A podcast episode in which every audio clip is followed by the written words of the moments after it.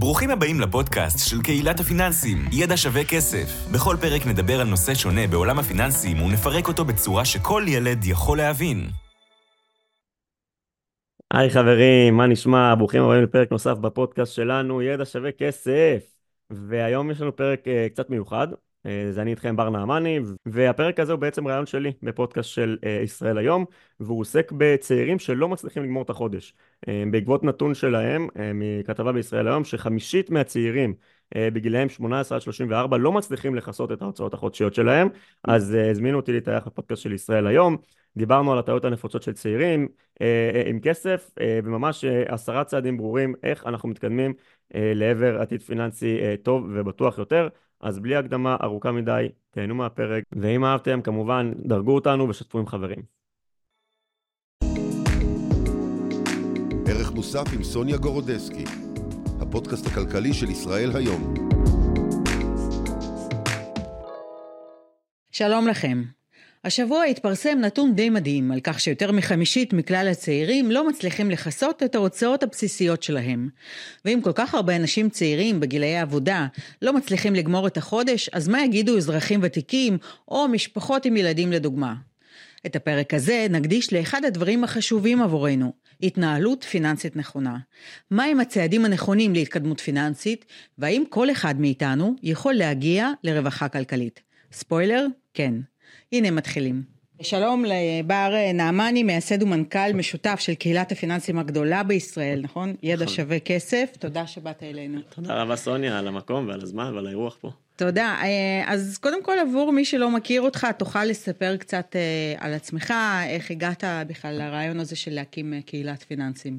אז אני אשתדל לעשות את זה קצר, כי יש לנו הרבה דברים אה, מעניינים לדבר עליהם. כן. ו... אבל בקצרה, אני מגיל 17 משקיע בשוק ההון. למדתי בן כמה אתה היום? אני בן 30 כמעט, אוקיי. 29. אה, אני מגיל 17 משקיע בשוק ההון בצורה עצמאית, למדתי בהתחלה לבד, מה שנקרא, עם ספרים ו- ו- וזה, ועשיתי הרבה טעויות גם בדרך, אגב.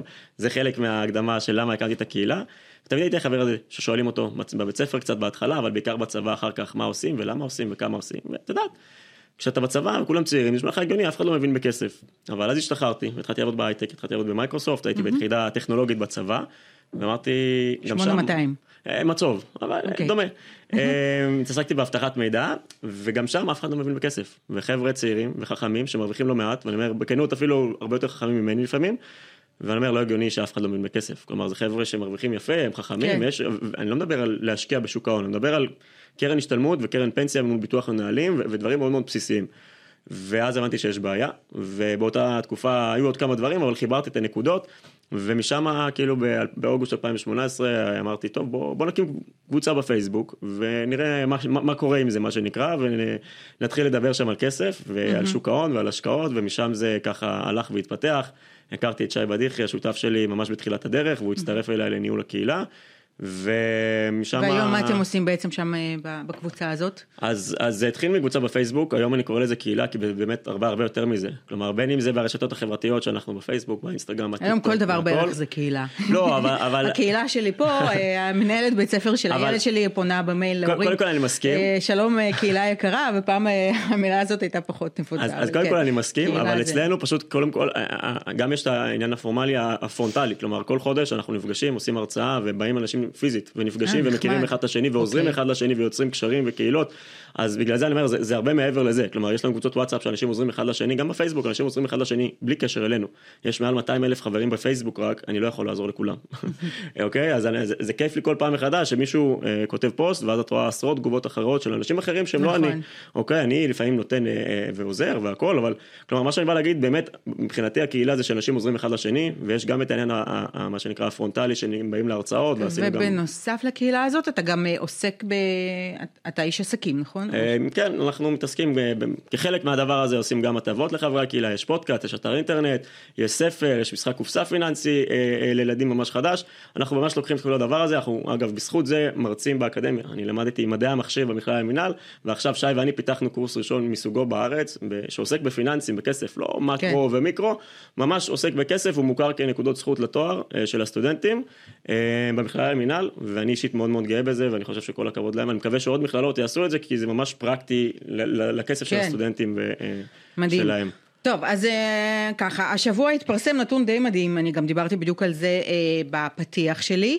אה, יותר מחמישית מכלל הצעירים בגילאי 18 עד 34, כלומר אנשים צעירים בגילאי העבודה, לא מצליחים לכסות את ההוצאות הבסיסיות שלהם. והשאלה הראשונה בעצם שאני רוצה לשאול אותך כמישהו שיש לו ניסיון בתחום הזה, איזה טיפים יש לך לאותם אנשים צעירים שפשוט אה, לא, שרוצים לשפר את המצב הכלכלי שלהם ולא מצליחים היום באמת אה, לגמור את החודש ללא העזרה של ההורים? תראי, קודם כל זה עצוב לי לשמוע, ואני מאוד מקווה שמה שאנחנו עושים בין השווה כסף יעזור. צריך להגיד קודם כל שחלק הזה. מזה זה באמת אה, אוכלוסייה חרדית ואוכלוסייה, אה, אה, באמת אולי החבר'ה הצעירים אה, מאוכלוסייה ערבית, אבל אלה שבאמת הולכים לעבוד ומקבלים השכלה ועדיין גם הם לא מצליחים. קודם כל גם הם זה אוכלוסיות שחיות כן. פה איתנו. נכון. בסופו של דבר זה לא שצריך להחריג אותם או משהו כזה אבל אגב גם להם אה, לצערי עוד פחות יש השכלה וחינוך פיננסי. לצערי גם בבתי ספר אין את זה יותר מדי אין מספיק כן. בעיניי. אה, יש יוזמות פה ושם. הטיפ שלי, תראי, יש את הטיפים הרגילים של כמובן לחסוך ולהתייעל ופה ושם ולא להוציא ולא חייב לקנות אייפון חדש כל שנה וכו' וכו', זה, אני רגע אורז את כל הדברים האלה ואני רגע הולך צעד אחורה ואני אומר שהבסיס בעיניי הוא בתכנון ובהבנה שבמיוחד שאנחנו צעירים אי אפשר אה, מה שנקרא לקפוץ מעל הפופיק ולאכול את העוגה ולהשאיר אותה שלמה וצריך לעשות ויתורים. מה, מה, אני אתן דוגמה לוויתורים, אם אתה רוצה אה, ללמוד, אה, אוקיי? אה, ולשכור דירה, אז אולי אתה לא תשכור דירה בתל אביב, אולי זה יהיה בקצת פריפריה, כדי שגם, כאילו, מה שנקרא, תחסוך טיפה בשכר דירה, או אפילו שנה, שנתיים ראשונות, תגור טיפה אצל ההורים. שוב, כל אחד והסיטואציה שלו, יש כאלה שלא יכולים לגור כן. אצל ההורים, יש כאלה ש... אבל מה שאני בא להגיד, שכל אחד יעשה את הוויתורים שלו. כלומר, אתה לא יכול לגור גם במרכז תל אביב, גם אולי אה, בדירת שותפים, אבל מגניבה כזאת באזור כזה כזה מגניב, וגם אה, להיות סטודנט ואולי בקושי לעבוד, ואז לצפות כאילו לסגור את החודש. כלומר, בסוף אני חושב ש, שאנשים קצת קופצים מעל הפופיק, ודווקא העשור הראשון הזה, אה, של אחרי הצבא נקרא לזה ככה, מגיל 20, 21, 22, עד גיל 30, שפחות או יותר, שוב, תלוי מי, אבל מתחילים ועושים את הצעדים הראשונים של אה, אולי לקנות דירה, או מתחתנים, מתחילים ילדים והכל, דווקא העשור הזה הוא סופר קריטי.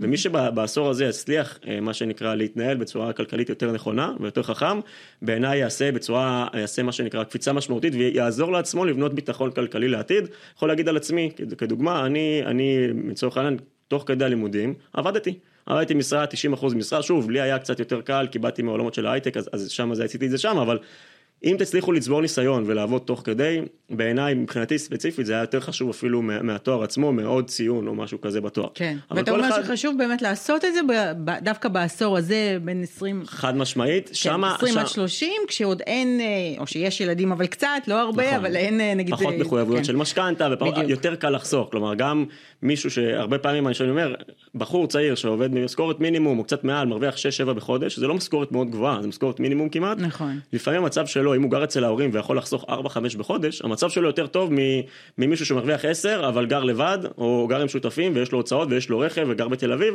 והוא כנראה לא סוגר את החודש. טוב, אוקיי. אה, שאלה נוספת, לפני שנעבור באמת לדבר על המדריך שכתבת, אה, איזה טעויות אה, נפוצות אתה רואה שעושים משקיעים מתחילים? אז אני, אני אדבר על אחת ספציפית ונפוצה שאני חושב שלא מדברים עליה מספיק. כי mm-hmm. מדברים עליה בקבוצה על המון המון דברים. אני חושב שמה שאנשים צעירים לא מבינים, ודווקא אולי זה, זה קצת סותר את מה שאני הולך אליו, כי אנחנו בקבוצה תמיד מדברים על השקעות ונדל"ן ושוק ההון וכו' וכו', ובאמת להשקיע, להשקיע ואיך עושים את זה בצורה חכמה ונבונה, וזה נכון ומבורך. אבל חבר'ה צעירים יש להם יתרון, היתרון שלהם זה הזמן, והיתרון שלהם שבתור התחלה, בשלב מסוים בחיים, הם צריכים דווקא להגדיל את פוטנציאל ההשתכרות, ופחות להסתכל על, ה, על העוד רבע אחוז או עוד חצי אחוז, שוב אני אומר, בתחילת הדרך. Mm-hmm. כן, זה יהיה משמעותי כשיהיו סכומים גבוהים ולאורך זמן, ואני לא אומר לא ללמוד לעשות השקעות בצורה נכונה, ואנחנו mm-hmm. מדברים על זה בקבוצה המון, אבל אני אומר, בתחילת הדרך תשקיעו את המאמצים ואת המשאבים שלכם בלהגדיל את פוטנציאל ההשתכרות. לא משנה אם אתם שכירים או עצמאים, תלמדו עוד קורס, או, או תיקחו עוד איזושהי אה, אה, הסבה מקצועית, תעשו אפילו קורס אה, ביודמי בדיגיטלי, תלמדו לבד, לא מעניין אותי איך. או פשוט... שתבואו לבוס שלכם ותבקשו העלאת שכר. גם, גם זה, לא, אבל אני אומר, לבוא לבוס לבקש העלאת שכר זה אחרי שלמדת, אתה אומר, שמע, אני עושה X, עכשיו אני למדתי, אני יודע לעשות גם Y, בוא תיתן לי עוד תפקיד נוסף, או העלאת שכר, כי אני עושה את העבודה כן. שלי יותר טוב וכו' וכו'. כלומר, סתם ככה לבקש העלאת שכר, כולם יכולים במרכאות, אבל, אבל יהיה קצת יותר קשה. אז אני אומר, אם כן. תצליח למה שנקרא לתת יותר ערך, לתת יותר value, תלמד איזשהו skill מסוים, זה מכירות, זה לא משנה מה.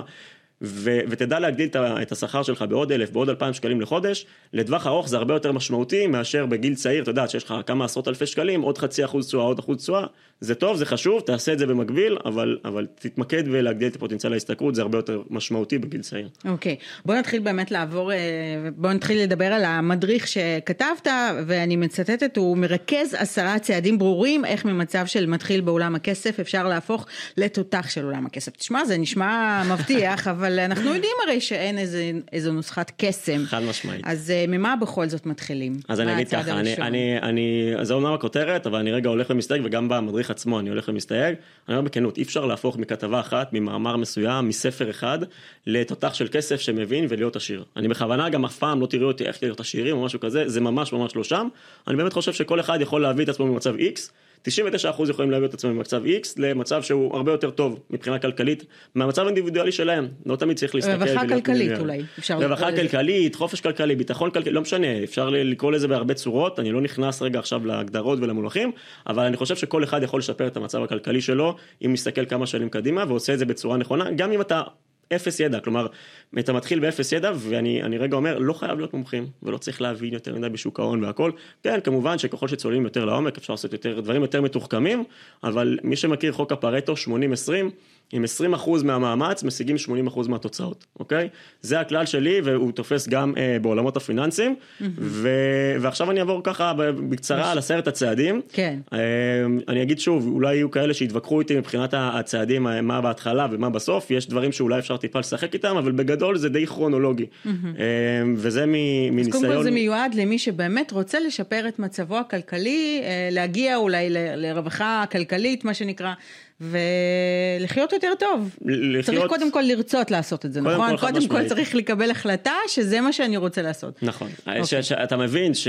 ואגב, ההבנה שאגב, הזאת רובנו אה, נופלת, רוצים לעשות את זה, אבל הם פשוט לא מצליחים. מפחדים. בוא נדבר כן. על זה תכלס, מפחדים כי המנטליות בישראל היא לא לדבר על כסף, ובבית בדרך כלל לא מדברים איתנו על כסף, ואמא ואבא הם לא ידברו עם הילדים אם יש בעיות בבית, או גם אם המצב בסדר, וכמה חוסכים ואיך מתנהלים, ובדרך כלל זה לא שם, ולא מדברים על שוק ההון, הרבה פעמים אני נתקלתי במיוחד בתחילת הדרך, אתה יודע, כשאתה פחות מבין וקצת אתה יותר חושש, אז אתה שואל את הסביבה, ואומרים לך מה, ושוק ההון, וזה קזינו, וזה מסוכן, וזה מפחיד, ו- ואז אתה מבין ככל שהזמן עובר שזה פשוט כי הם לא מבינים. אה, וזה בא מבורות, לא מחלילה קטע רע, כי בדרך כלל זו סביבה קרובה שרוצה להגן עליך, אז, אז גם בקטע הזה זה איזשהו גם טיפ. אה, יש כאלה שחושבים באמת שצריכים סכומים מאוד גדולים כדי להתחיל באמת אה, להיכנס לעולם נכון, הזה של שוק ההון. צריך סכום מינימלי די גבוה. אז, אז זה לא נכון, זה לא נכון, אפשר אוקיי. להתחיל להשקיע אפילו ממאות שקלים בחודש. אוקיי, ברמה כזאת. כלומר 200-300 שקל בחודש, תלוי במכשיר, אנחנו לא ניכנס עכשיו לפרטי פרטים, אבל יש מכשירים בשוק ההון שאפשר לעשות את זה ב-200-300-400 שקל בחודש, וזה באמת לא עולה כמעט הרבה, לא עולה הרבה כסף בסכומים האלה, בסדר? אז בואו נתחיל באמת אז- לטובת הציבור, לטובת האנשים שצריכים אה, ורוצים לשפר את מצבם הכלכלי. בואו נתחיל אה, לדבר על זה, אז אז מה השלב אני, הראשון? אני, כן, אני ככה. מציץ בשליפים שלי מתוך בטח. הכתבה אצלנו באתר, חופשי. אבל הדבר הראשון זה מיפוי פיננסי, קודם כל להבין מי אני ומה אני ומה יש לי ומה אין לי, קודם כל להתחיל להבין רוב האנשים שזה הם לא יודעים בכלל שדיברת עליהם בזה, אני מניח, ממה שאני יודע ורואה 200 אלף אנשים, אני רואה כל יום פוסטים, מאות פוסטים ביום, רוב האנשים בכלל לא יודעים על מה הם מוצאים כסף. אוקיי? אז קודם כל מיפוי פיננסי, כמה כסף אני מוציא בחודש, כמה כסף אני מכניס אקסל. בחודש.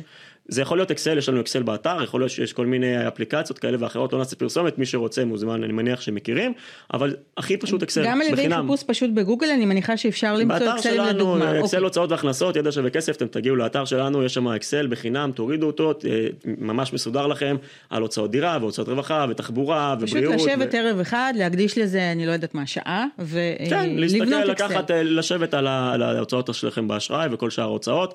אני אומר, זה כן, זה קצת מייגע, יש טכנולוגיה, מי שרוצה, זה קצת אה, יותר נחמד, זה קצת מייגע בהתחלה, אבל once עשיתם את זה יש פעם גם חברות ופעמיים. שעושות את זה, נכון? כן, כמו אבל- למשל רייזאפ, נכון? הם אה, יש להם? אחלה אפליקציה שמסדרת לך את הכל וזה.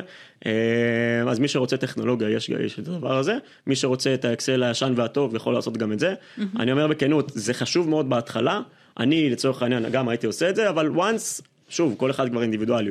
once עשית את זה ואתה מבין פחות או יותר על מה אתה מוציא כסף, אתה מבין, אני יודע שאני מוציא בין, סתם אני אומר, בין 5 ל-7 אלף שקל בחודש. קצת יותר, קצת פחות. אז פעם בחודש אני מסתכל על האשראי, אני עובר ומרפרף בעין לראות שאין חיובים מוזרים, אני לא תמיד ממלא את האקסל הזה עכשיו, למי שזה קצת מייגע אותו, אוקיי? כי אני יודע עכשיו שזה מה שאני מוציא בערך, ואני יודע שאין משהו. עכשיו, אם קפצתי פתאום לעשרת אלפים, רגע, רגע, בוא נבין, בוא נראה מה קרה, אולי נחזור לאקסל, אולי נראה שדברים השתנו, אוקיי? אבל, אבל אני אומר, בתור התחלה חייב לעשות את המיפוי הפיננסי, להבין את התזרים, כלומר, ברור. הכנסות מול הוצאות, אם יש לנו התחייבויות מסוימות, הלוואות מסוימות, דברים כאלה, להבין קודם כל מי אני ומה אני. דבר ראשון, לקבל תמונת מצב. זה השלב הראשון במדריך. השלב השני זה להגדיר מטרות פיננסיות, אוקיי? עכשיו, אני באתי לפה, לאולפן שלכם היפה, אה, בווייז, אוקיי? כי אני לא יודע להגיע לכאן, ואני אומר וגם אם הייתי יודע להגיע לכאן, הייתי שם ווייז כדי להימנע מפקקים וכל מיני דברים כאלה. מה שאני בא להגיד שמטרות פיננסיות זה בדיוק אותו דבר, אוקיי? כלומר, אם אנחנו לא נדע לאן אנחנו רוצים להגיע, הסיכוי שנגיע לשם שואף לאפס. וגם אם נגיע, כנראה שניסע מה שנקרא לאילת דרך מטולה. בסדר? אז אני אומר, תגדירו לעצמכם מטרות בצורה נכונה, אנחנו מדברים על זה גם אה, ממש בכתבה, איך מגדירים מטרות בצורה נכונה? אה, מטרות פיננסיות בצורה נכונה. אוקיי, אני רוצה להיות אה, מיליונרית עד סוף השנה. יפה. מטרה אה, פיננסית, אתה יודע, זה הרי ברור שזה לא ריאלי, כל עוד אני ממשיכה לעבוד לפחות כאן יפה, בישראל יפה. היום. אז אז, אוקיי. אז, אז אני אתן... בוא את- תחדד את אז- אז הנקודה אז אני הזאת. אחדד, אני, אתן, אני אחדד, יש שלושה קריטריונים מרכזיים שאני מדבר כשאני מציב מטרה פיננסית. דבר ראשון, מדידה. דבר שני, תחומה בזמן. דבר שלישי, ריאלית, אבל שאפתנית. עכשיו בואי ניקח את הדוגמה שלך. מדידה בזמן, כן, אמרת עד סוף שנה. אז יש לך תאריך 31 ל-12, 24, את יודעת אם עמדת במטרה או לא. זה צעד ראשון. כן. מה זה מיליונרית? מיליונרית זה מיליון שקל, זה מיליון דולר, זה 10 מיליון שקל. זה משהו שהוא, זה, זה הגדרה למדיד, צריך רגע כן. להגדיר את זה קצת יותר אה, בצורה נכונה, וריאלי ושאפתני, פה זה קצת tricky, אני אומר בכנות, כי אם תשים, אם, אם תחשבי את זה רגע בטרמינולוגיה, ריאלי זה משהו שהוא הגיוני, נכון? נכון. שהוא פחות או יותר down to earth, מצד שני נכון. שאפתני זה משהו שהוא קצת הפוך מזה. אז, אז ההגדרה שלי לריאלי זה מן הסתם, מחר בבוקר מיליארד שקל אצלי בעובר ושב, כנראה זה לא ריאלי, לא משנה מה אני אעשה, אוקיי? אמ, אז אנחנו כן רוצים משהו שהוא יהיה בסופו של דבר ריאלי, וזה כל אחד סובייקטיבי עם עצמו, אבל שאפתני, אוקיי? מה זה אומר שאפתני? איך אני מגדיר שאפתני? בוא נגיד ככה, אם עכשיו את סוניה, סתם אני אומר חוסכת 2,000 שקלים בחודש, אז וה- והיעד שלך עד סוף השנה הוא לחסוך 24,000 שקל, כלומר 2,000 כפול 12, אז זה לא יעד שאפתני, כי את כבר יודעת איך את תשיגי אותו, אוקיי? כלומר, מבחינתי יעד שאפתני זה יעד שאני אומר, וואלה, עכשיו אני לא יודע איך אני אשיג אותו, אבל עכשיו אני צריך להתאמץ ואני צריך להבין, רגע, איך אני עושה את זה? יכול להיות שאני כן. אקח עבודה נוספת, יכול להיות שאני אפתח עסק נוסף מהצד, יכול להיות שאני אבקש העלאה מהבוס, יכול להיות שאני אשקיע את הכסף במקומות כאלה ואחרים, אלף ואחד דברים, אפשר למצוא הרבה פתרונות. בדיוק, במקום פיקדון בבנק אפשר אולי באמת לחשוב על משמעית, אופציות אחרות. צריך להבין מה אוקיי. הסיכונים, אבל, אבל חד משמעית, אני לא אומר, שוב, זה לא ייעוץ ולא פה ושם, אבל, אבל אני אומר, צריך להיות שאפתני, כי מקסימום, בהגדרה של תכוון לירח, מקסימום תפגע בכוכבים. גם אם לא הגעת ליעד, ובמקום לחסוך, סתם אני אומר, תגדירי לעצמך במקום 24,000, 50,000, אבל לא הגעת ל-50,000, הגעת ל-40,000, בסדר, אז לא הגעת לשם, אבל חסכת הרבה יותר מ-24, אוקיי? כן. כלומר, גם אם לא תגיעי ליעד, כנראה שתתקרבי אליו הרבה הרבה יותר משמעותי, מאשר תציבי לעצמך מטרות שהן, אה, ושהן פחות שאפתניות אוקיי. וקטנות. אז אז, אז נעבור דיברנו, דבר הבא. ראשון על, על מיפוי פיננסי, דבר שני על אה, אה, הגדרות אה, של מטרות ויעדים אה, בצורה נכונה. הצעד הבא הוא די מתבקש ודי טריוויאלי, תזרים חיובי. אוקיי, אנחנו לא יכולים ללכת קדימה ולצעוד לעולם ההשקעות וכו' וכו', אם אנחנו לא בתזרים חיובי. מה זה תזרים חיובי? הוצאות פחות הכנסות. אוקיי, לוקחים את ההכנסות פחות הוצאות, יותר נכון להגיד, לוקחים כן, את ההכנסות נכון, שלנו לא בחודש, כן. הכנסות בחודש, מורידים את ההוצאות, אוקיי, ודיברנו על המיפוי הפיננסי, אנחנו חייבים להיות בפלוס תזרימי. אם אנחנו כל חודש, את יודעת, אם יש חודש אה, ספציפי קשה וזה בסדר, אבל אם כל חודש אנחנו בגירעון, וכל חודש אנחנו מוציאים יותר ממה שאנחנו מכניסים, אנחנו בבעיה, וצריך לטפל בזה עכשיו. מה זה אומר? אה, פה אין? קסמים. לא, לא, פה אין קסמים, זה או להגדיל הכנסות, או להקטין הוצאות. אין פה קסמים, וככל שהמצב שלכם הוא יותר בעייתי, אז תצטרכו לעשות צעדים יותר דרסטיים, אוקיי? כלומר, הדברים הקלאסיים זה לקצץ באוכל בחוץ ובבילויים ופה ושם, אולי זה, אבל מי שעכשיו בגירעון וכל חודש הוא במינוס של 3, 4, 5 אלף שקל, יכול להיות שצריך לעבור דירה.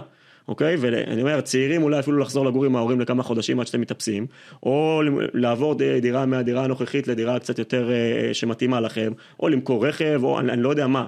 זה, זה צעדים שהם לא כיפים, אני יודע, אבל לטווח זמן הקצר, אה, אין, אין ברירה, כי אחרת זה סוג של כדור שלג. כי, כי את אמרת לעצמך, אני, אני במינוס של 3,000 שקל כל חודש, אז זה מצטבר לי להיות 6,000 ו-9,000 ופתאום הבנק מתקשר ואז אתה לוקח הלוואה, ואז כל חודש אתה מחזיר הלוואה, אז אתה מחזיר נגיד עוד 1,000 שקל, אז אתה במינוס של והריבית עכשיו 4,000, גבוהה, זה גם והריבית גבוהה, כן. ואתה נכנס לאיזשהו כדור שלג שמאוד מאוד מאוד כן. קשה לצאת ממנו, ואתה חייב להגיע, אני אומר, חייבת להגיע לתזרים אה, אה, אה, חיובי, לפני שאנחנו מתחילים אה, לצאת לדרך. אני רק אגיד שהגישה שלי ושלנו בידי שווה כסף זה לקצץ בהוצאות זה אחלה, זה חשוב, בתור התחלה. להמשך, אנחנו רוצים כן לראות איך אנחנו מגדילים את ההכנסות שלנו, ודיברנו על זה קצת בהתחלה. רוצים גם לחיות. כי בסוף אנחנו רוצים לחיות, כן. ובסוף זו האמת, כן יש לנו כסף, וכן לטוס לחו"ל, ו- וליהנות עם. חברים ולטוס לחו"ל, אבל, אבל הכל בצורה נכונה, ואני יכול להגיד גם על עצמי, לצורך העניין שזה, אני לא קניתי לעצמי רכב עד שלא היה לי את כל ההון העצמי. אמרתי לעצמי, אני לא קונה רכב בתשלומים, לא רוצה לשלם, וזה עוד היה בתקופה שהריבית הייתה יותר למרות נמוכה. שדווקא הריבית על ההלוואות רכב הן יחסית עכשיו לא כבר לא. אה, עכשיו כבר לא, אוקיי. עכשיו כבר לא. כשאני קניתי לפני חמש שנים בערך, אז, אה, אז כן, אז, אז הריבית הייתה יחסית נמוכה, ועדיין אמרתי, אני... פריים מינוס ודברים כאלה. נכון, זה פריים מינוס, אבל, אבל היום הפריים הוא 6 אחוז. נכון. פריים מינוס חצי זה כן. 5.5 אחוז עדיין. כן. אוקיי? זה לא זול. אה, תלוי כמובן לכמה זמן אנחנו לוקחים והכל, אבל זה כבר לא זול. אז אני אומר, תכנון, אבל אני רגע חוזר לזה כדי שנמשיך. כן, בסוף נמשיך, תזרים כן, חיובי. נמשיך. תזרים חיובי זה הבסיס להקטין הוצאות בטווח המיידי, ובטווח היותר קדימה, שזה קצת יותר קשה, אבל זה גם יותר מתגמל ויותר כיף, להגדיל את ההכנסות, ומשם אתם תשקיעו את הכסף, אולי חלק מהכסף אתם כן ת, ת, תרצו לחזור ולבלות עם חברים ומשפחה ולטוס לחו"ל, הכל טוב, אני לא אומר שלא, אני לא בצורה של סגפנות, אבל צריך כל אחד להתאים את, את הרמת חיים שלו למה שיש לו ולמה שזה. כן.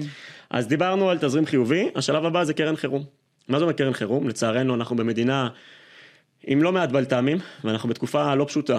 אה, כאן. לשים כסף בצד, סכום לשים מסוים. כסף בצד, עכשיו כמה בצד, אה, כמה לשים ואיפה זה בצד, אנחנו גם מדברים על זה שם, אה, זה יכול להיות פיקדון, יכול להיות קרן כספית, אה, כל אחד מהמכשירים האלה יש לו יתרונות וחסרונות, אני באופן כללי, שוב לא המלצה, קצת יותר אוהב קרן כספית ב- ל- ל- לדבר כזה שנקרא אה, קרן חירום, אבל מי שרוצה לקרוא, יש הרבה הרבה מאמרים, ואצלנו בפודקאסט, והרחבות, גם מאמרים באתר, גם אצלנו בפודקאסט, מי שרוצה להבין מה ההבדל בין פיקדון לקרן כספית, אני אגיד שבגדול קרן כספית זה גם איזשהו מוצר מאוד מאוד סולידי, אה, שהסיכון שלו הוא דומה לפיקדון בבנק, בדרך כלל מקבלים כמה אה, אה, שברירי אחוז קצת יותר אה, אה, גבוהים הוא מהפיקדון נסחר בבנק. בבורסה, והאמת שזה צריך סכום מינימלי, או ש... ממאות שקלים בודדים. מאות שקלים. כלומר אה, זה. אוקיי. עכשיו, אז, אז דיברנו על האיפה, כמה בסוף כל אחד כן, בהתאם תלוי, לזה, אם מי זה מדובר במשפחה עם כמה ילדים, משפחה עם כמה או ילדים. שמוציאים 15 או 20 כן, בחודש. פתאום ניתוח, או פתאום איזה משהו באמת בלטם, פיטרו אותך שחייבים מהעבודה, להוציא... או חלילה מלחמה, או אני לא יודע מה, או כן. קורונה שלוש, או אפילו ברמה האישית, פיטרו אותך מהעבודה בלי קשר למלחמה, בלי קשר לשום דבר, זה יכול לקרות, זה קורה. אז כן. שים לך שלושה חודשים, שישה חודשים של מחיה בצד, כדי שאם חלילה קורה משהו, אתה, אתה יכול לישון רגוע בשקט, אוקיי? לפני שאנחנו, זה עוזר לנו קודם כל ברמה האישית, אנחנו יכולים לישון יותר טוב בשקט בבית, ואנחנו מבינים שהכל בסדר. אם חלילה מפטרים אותי מהעבודה, יש לי שלושה או שישה חודשי מחיה, שאני שם בצד, שאני יודע לשלם משכנתה ולשים אוכל על השולחן, ברמה כן. הזאת, בוא נקרא לזה ככה. כמובן שיש אבטלה וכל מיני דברים כאלה, סליחה, כל אחד והזה שלו, אבל, אה, אבל זה ברמה הזאת. אבל אני נותן עוד משהו, כוכבית שאנשים מבינים, שאנחנו עוברים לצעד הבא, תכף אנחנו נדבר על השקעות, אז זה יעזור לנו. כי, mm-hmm. כי כשאנחנו יודעים, כשאנחנו הולכים להשקיע כסף, אבל שאנחנו רגועים ובבית, שגם אם חלילה אנחנו טיפה, לא יודע מה, אה, לא מצליח בהשקעות, או שיש אה, תקופה פחות טובה, וזה בסדר, וזה קורה אגב, זה קורה בהשקעות, אני נותן ספוילר להמשך.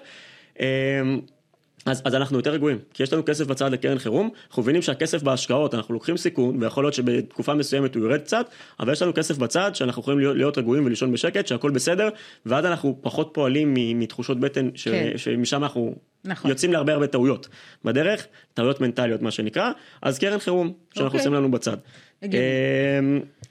רגע לפני שאנחנו הולכים לצד של ההשקעות, אנחנו לומדים להכיר את עצמנו, אוקיי? כשאני אומר להכיר את עצמנו זה להבין מה הסיכונים שאנחנו יכולים לקחת ורוצים לקחת ומוכנים לקחת. בסוף עולם ההשקעות, שזה השלב הבא, יש סיכונים. אין דבר כזה תשואה, לקבל תשואה, להרוויח תשואה גבוהה, בלי לקחת סיכון מסוים, אוקיי? אה, זה, זה, זה, זה כלל מאוד מאוד בסיסי בעולם ההשקעות. ובדרך כלל ככל שהתשואה יותר גבוהה, גם אה, הסיכון הסיכון שאנחנו נדרשים. לקחת הוא יותר גבוה. בדיוק, כי בואי בוא, בוא נשחק משחק, אם אני אומר לך, תקשיבי סוני, את עכשיו יכולה לקבל 10% תשואה בפיקדון בבנק, בסדר? כן. האם את תלכי לחפש אה, השקעות אה, מסוכנות בקריפטו, לא משנה איפה, בשוק ההון, אה, בשביל לקבל 10% תשואה? לא, אין, אין היגיון, נכון? כלומר, אם אני יודעת לעשות את זה בבנק, ברור. ב-10% תשואה בבנק, למה שאני אלך לחפש בסיכון גבוה? כן, אוקיי? הבעיה היא שבבנק אתה תעשה מקסימום היום אה, ארבע אני, אני, וקצת אני, בדיוק, אחוז, אני, כן. אני, אני הולך לעולם היפותטי ועולם זה, רק בשביל להבין את הרעיון הזה, אוקיי? אם יש לי משהו שהוא תשואה חסרת סיכון, אני יכול לקבל אותה, חסרת סיכון במרכאות, בסיכון מאוד מאוד נמוך, זה משהו שאני יכול לקבל. אם אני רוצה לנסות להשיג תשואה גבוהה יותר, צריך לקחת בחשבון שאני צריך לקחת סיכון לקחת גבוה יותר. סיכון, אוקיי. אוקיי? אז, אז להכיר את עצמנו וכמה אנחנו יכולים לקחת סיכונים. כי בסוף אני יכול לדבר על השקעות ומה ההשקעה הנכונה וכו' וכו'. אם זה גורם לך לא לישון טוב בלילה, זה לא שווה שום דבר. כי המטרה של ההשקעות זה לגרום לחיים שלנו להיות יותר טובים. אם את לא ישנה טוב בלילה בגלל ההשקעה, זה לא שווה את זה. אוקיי? אז זה השלב של להכיר את עצמנו ול, ולחשוב ול- ולדבר על זה באמת, ולקחת תרחישים. שמתי היום 100 אלף שקל. אני יודע שאני משקיע אותם לעשר שנים, אבל מחר בבוקר היה משבר, היה חלילה מלחמה בצפון, היה קורונה 4, לא יודע מה. כן. מלחמה רוסיה אוקראינה מסלימה לאירופה. וה- והמאה אלף שקל האלה, למרות שזה לעוד עשר שנים, מחר בבוקר יורדים ונהיים 70 אלף שקל. הפסדתי 30 אלף שקל, האם אני ישן עם זה טוב? האם אני לא ישן עם זה טוב? אולי אני צריך להקטין סיכון ו- וללכת, ורק חלק מהכסף בסיכון גבוה. אפשר לדבר על זה וזה, אבל, אבל זה הרעיון של השלב החמישי. השלב השישי זה השקעות, ופה קצרה כן, יריעה כן, מלהכיל, נכון. אבל, אבל הבסיס של הבסיס זה עולם של שוק ההון ונדל"ן, ואמרנו שוק ההון אפשר להתחיל גם בסכומים מאוד מאוד נמוכים, נדל"ן בישראל צריך אה, באמת סכומים קצת יותר גבוהים, אבל אני רק אגיד כאילו אארוז את זה ואגיד שבסוף יהיה לנו הרבה יותר קל להתאים את ההשקעות. once יש לנו uh, את המטרות שלנו ואנחנו מבינים ומכירים את עצמנו ומבינים מה הסיכונים שאנחנו רוצים לקחת, אוקיי? Mm-hmm. Okay? כי באמת בעולם של ההשקעות יש המון המון סוגים, שוק ההון יש המון המון סוגי השקעות ונדל"ן המון סוגי השקעות, בין זה מגורים ו, uh, ומסחרי ובחו"ל ואפשר ללכת אפילו לעולמות של קריפטו כן. ואלטרנטיבי, יש המון המון סוגים. עכשיו איך אני יודעת, תבואי תגידי לי איך אני יודעת מה לבחור, אוקיי? אז אנחנו לא ניכנס לדבר הזה, אבל רק בתפיסה אני אגיד, ברגע שאת מבינה מה המטרות ואת מבינה מה הסיכונים, הרבה יותר קל לך להתאים ולהגיד טוב אם אני לא רוצה סיכון גבוה אז קריפטו בכלל לא רלוונטי ואם אין לי אה, סכומים מאוד גבוהים אז אולי גם נדל"ן לא רלוונטי ואז אני יכול להתרכז ספציפית רק אני אומר בשוק ההון. אוקיי אז בשוק ההון בוא נתחיל להבין מה האפשרויות מה האופציות ולהתאים לעצמי את, ה, את, ה, את המכשיר ואת הסיכון הנכון. אה, אוקיי, איך אפשר לעשות את זה? דרך אה, יועץ השקעות בבנק, אה, מי שככה הכי הכי מתחיל ויש לו נגיד סכום מסוים, נגיד לא יודעת מה, 100 אלף שקל, אז- הוא עדיין לא רוצה להשקיע בנדל"ן. אה, אז, אז, פה זה, אז פה זה מתחלק צריך לבחור ב- באמת איש מקצוע או מישהו ש... נכון. עדיף לא לעשות את זה לבד, אני חושבת, לא? אמ, ש- זה מאוד תלוי בבן אדם, יש אנשים שהם אוטודידקטים ולומדים הרבה לבד וסומכים רק על עצמם במרכאות, כן. ואז זה, זה, יש גם אה, אפשרות ללכת, כמו שאמרת, לאיש מקצוע. יועץ השקעות בבנק לצורך העניין, ספציפית, הם לא תמיד ייקחו מישהו שיש לו 100 אלף שקל, הם ירצו אולי כן, קצת יותר, כן, כן. אבל, אה, אבל, אבל יש יועץ השקעות פרטי, יש יועצי השקעות פרטיים, אין הרבה, אנחנו עובדים עם מישהו כזה שהוא באמת מקצועי, אה, אבל אין הרבה כאלה פרטיים בשוק, שהוא יועץ השקעות אובייקטיבי, אתה משלם לו כסף לפגישה, צריך להבין את זה, זה בסוף פרנסה שלו, אבל הוא בא ומהניסיון שלו, ויש לו גם רישיון, והוא עושה אפיון צרכים וכל הדברים האלה והכל, אה, אבל הוא עושה את זה בצורה מקצועית, ובונה לך בהתאם תיק, בהתאם לתמהיל הסיכון שמתאים לך, בהתאם לסיכונים כן. שמתאימים לך, שזה קצת, אם, אם תשימי לב, זה קצת דומה למה שאמרתי קודם, כאילו אני, אומר, אני עושה את זה במרכאות, אה, מה שנקרא כחלק מהתהליך הזה, אבל, אבל כן, זה חשוב לקחת ולעשות את זה, ומי שצריך איש מקצוע, אז כן, אפשר. השאלה היא האם התשואה שתקבל בסופו של דבר נגיד אה, בעוד שנה, שנתיים, אז האם זה בכלל אה, יצליח לכסות את העלויות של הייעוץ אצל אותו איש מקצוע. זה, זה כבר תלוי כמה עולה הפגישה וכמה כסף יש לך, אני אומר בכנות, מי שמתחיל להשקיע עם 10-20 אלף שקל, אולי לא כדאי ללכת ולרוץ לשלם לפגישה עם איש מקצוע, כי זה תלוי כבר כמה זה עולה. כן. אז יש המון המון הרים של תוכן חינמי באינטרנט, גם אנחנו בידע שווה כסף, כמו שאמרתי, באתר שלנו, בפודקאסט, בפייסבוק, תוכלו לשאול כל שאלה וכו' וכו', אבל יש עוד, אה, עוד מקומות אחרים, ויש ספרים שאפשר לקרוא והכל, כן. ו- וכאילו אפשר להתחיל לבד, ו- וככה להתנסות על הבשר של עצמך, אפשר לקחת קורס דיגיטלי, שזה קצת יותר זול, ונותן לך מה שנקרא DIY, do it yourself, אה, לעשות את זה לבד, אה, אז כל אחד וה- ומה שנקרא בדרך שלו, אה, בסוף זה, זה מאוד אינדיבידואלי, וזה תלוי בסכום, כן, כן. ותלוי בזה, ויכול להיות ש... אוקיי, אז בהתחלה אני, אני אעשה משהו קצת יותר סולידי, אני אלמד, ואני אצבור קצת יותר כסף, ואז אני אלך אה, ליועץ השקעות, סתם אני אומר. אה, בסדר? יש גם את העולם של הסוכן הפנסיוני, שיכול לעזור ב- ב- בעולמות של הקרן השתלמות, של הגמל להשקעה, שזה גם שוק, כן, שזה בדרך כלל אצל. כל אחד מאיתנו כבר מנוהל איפשהו על ידי איזשהו גוף מקצועי. אז נכון, זה נכון, בסדר, אז, אוקיי. אז, אז כאילו שם יש, נדרש כאילו פחות הבנה, רק להבין מה המסלול שמתאים לי, כן. להבין איזה מכשיר השקעה נכון. מתאים לי, קרן השתלמות, זה, זה בנפרד, אבל גמל להשקעה או פוליסת חיסכון, והכל, אני רק אגיד שבסכומים גבוהים, אני שם פותח פה סוגריים, בסכומים גבוהים המכשירים האלה הם לא זולים. אוקיי, קרן השתלמות זה בצד, יש הטבות מיסוי מעולות והכל, גמל להשקעה בפוליסת חיסכון, צריך לשקול ולבדוק אם זה באמת מתאים, כי בסכומים גבוהים אה, העלויות שם הן לא זולות ויכול להגיע לאלפי שקלים בשנה, ואולי עדיף לעשות את זה בצורה יעילה יותר לבד. אבל, אבל זה ככה שלב למתקדמים. אז דיברנו על השקעות ש, ששוב אפשר לדבר שם ולחפור שם הרבה הרבה הרבה. אה, השלב הבא אה, עושים סדר בחיסכון הפנסיוני. אוקיי? כל חשוב. אחד מאיתנו, זה סופר חשוב, ופה אמרתי, יכול להיות שיש כאלה יגידו לי, תשמע, קודם כל חיסכון פנסיוני ואחרי זה השקעות. בסדר, אני לא אריב על הדבר הזה מבחינת הסדר הכרונולוגי של הדברים, אבל חשוב חיסכון פנסיוני בסוף, אה, במיוחד לחבר'ה צעירים אגב, דיברנו על חבר'ה צעירים, אז זאת טעות, הם לא מתעסקים עם חיסכון הפנסיוני הרבה פעמים. זה עוד 40 שנה הם אומרים לעצמם והכל ואני לא רוצה ודווקא הפוך דווקא הסכום הכי הכי משמעותי שאתה תצבור הוא בתחילת הדרך בעשר השנים הראשונות שאתה תצבור אחראים בערך אל תפסי אותי במילה אבל מחקר שבדקנו ועשינו על 45 אחוז מה, מה, מה, מהכסף שיהיה לך בפנסיה. אוקיי? אני שוב אומר, הכסף שתחסכי, נגיד מגיל 27 ל-37, פחות או יותר, כן. שאנשים מתחילים לעבוד, זה יהיה כמעט 50% מהפנסיה שיהיה לך בגיל וואו, 60. אוקיי. אוקיי? ולמה זה? בגלל אפקט הריבית דריבית. אוקיי? כי הכסף הזה, תחשבי, כסף ששם בגיל 27, יש לו 40 שנה לעבוד בשוק ההון ו- ולהיות מושקע, והכסף הזה יהיה שווה, השקל הזה יהיה שווה 2 שקל או 4 שקל או למרות 10 שקל. שדווקא השכר אה, הוא עולה ככל שאנחנו מתקדמים עם הגיל, עד אה, גיל אפילו, מסוים אפילו, כמובן. זה נכון, אבל תביני, תביני מה הכוח של הריבית דריבית, Mm. אוקיי? ומי שלא מכיר מה זה ריבית דריבית, אז מוזמן לכתוב כן. בגוגל ולהגיע אלינו, יש גם מחשבון ריבית דריבית, שחקו עם אחלה. המספרים, שחקו עם המספרים, אה, שמה עם המחשבון ריבית דריבית שלנו בידע שווה כסף, שחקו עם המספרים, תראו איך הדברים האלה מצטברים לסכומים אגב, של החיסכון מיליונים. הפנסיוני, הכוונה שלך גם לביטוחים למיניהם? או ש- החיסכון הפנסיוני, שוב, מתחלק לשלושה, כאילו, לשלושה מכשירים עיקריים, זה או קרן פנסיה או ביטוח מנהלים או קופת גמל. לא אוקיי. קופת גמל להשקעה, אוקיי. קופת גמל. הרוב, רוב האנשים הולכים ל- ל- לקרן הפנסיה, שוב, לא ייעוץ השקעות ולא ייעוץ, אה, ולא תחליף לייעוץ פנסיוני, לכו לסוכן שלכם, ואם אתם צריכים עזרה דברו איתנו, אבל לכו לסוכן שלכם או לאיש מקצוע כן. שמבין בזה ויש לו רישיון, אה, והוא יסביר לכם את כל מה שאתם צריכים, כמובן שבאתר שלנו יש הרבה הסברים. אה, מי ש... פשוט אנשים לא יודעים שהכסף הזה מושקע בשוק ההון, אוקיי?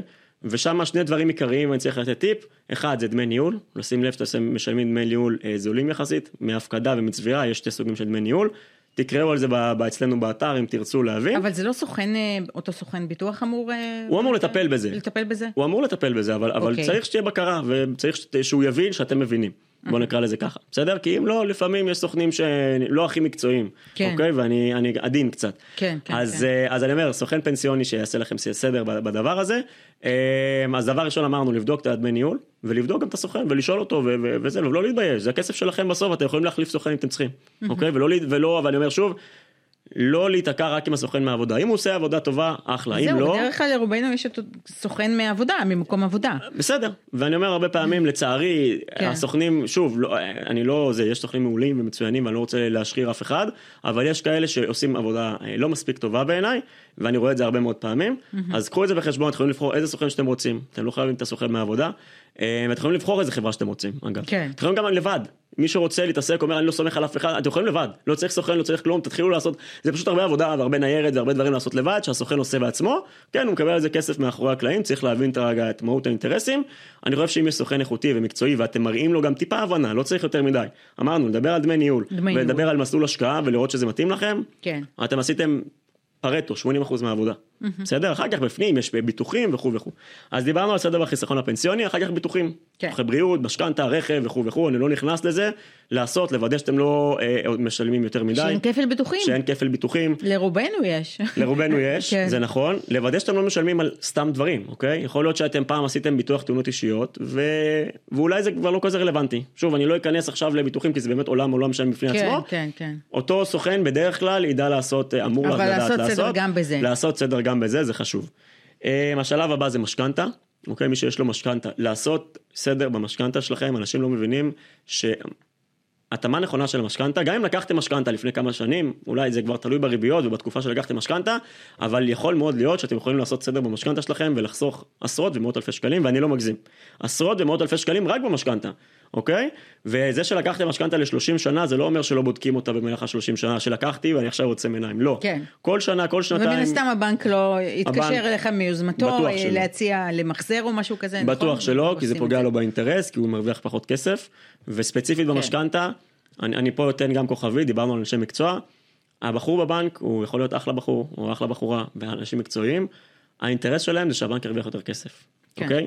ולכן אני אומר, אם אתם הולכים, לוקחים משכנתה, אתם צריכים להבין שאתם צריכים יועץ אובייקטיבי שהוא נמצא בצד שלכם, שאתם תשלמו לו כסף, כן, זה יעלה כמה אלפי שקלים, אבל אני מניסיון וממי שראה לא מעט משכנתאות, עשיתי גם קורס יוצא משכנתאות, אתם תחסכו עשרות אם לא מאות אלפי שקלים. אני אומר לך אמיתי כאילו אצלי זוג הייטקיסטים שמרוויחים יפה ופה ושם הסתכלתי על התיק שלהם לפני שנה וחצי יכלו לחסוך במחזור אחרי אחרי הקנסות של עשרות אלפי שקלים לחסוך 150 אלף שקל.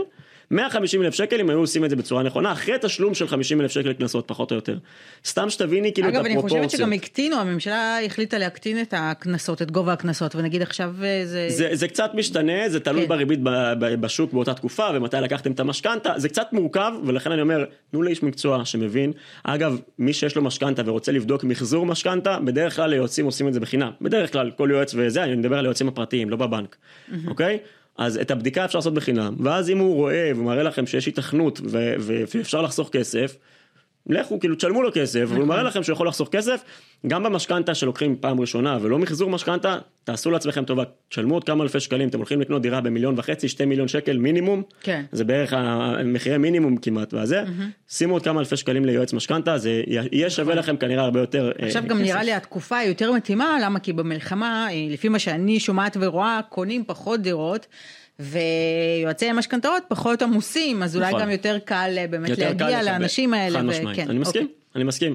יועצי משכנתה פרטיים זה אם אני צריך לצאת עד זה, ואני לא, לא אומר את זה כי עשיתי קורס יועצי משכנתאות, אני לא עושה תהליכים כאלה, אל תבואו אליי, אל תפנו אליי, אני לא עושה דברים כאלה, זה לא פרסום בשבילי, לכו תבחרו יועץ משכנתה אה, זה. אחלה. גם, גם בדבר הזה יש לנו כלים בקבוצה כדי להבין שאתה בא ליועץ משכנתה אתה צריך להבין את הבסיס אתה לא צריך להחליף אותו אתה צריך לדעת מה לשאול כדי להבין אם הוא מחרטט או אם הוא איש מקצוע רציני ואת הבסיס הזה אתה יכול אם אפשר למצוא אצלנו באתר וכו' וכו'. והשלב האחרון כן. כן. במדריך בעשרת הצעדים זה other people money וזה ככה חשבתי שהוא טיפה למתקדמים ו-other people money OPM באנגלית בעברית במילים אחרות מינוף או להשתמש בכסף של אנשים אחרים בשביל להתקדם קדימה ופה אני אני שם רגע כוכבית ו- ואני אומר זה לא מתאים לכל אחד.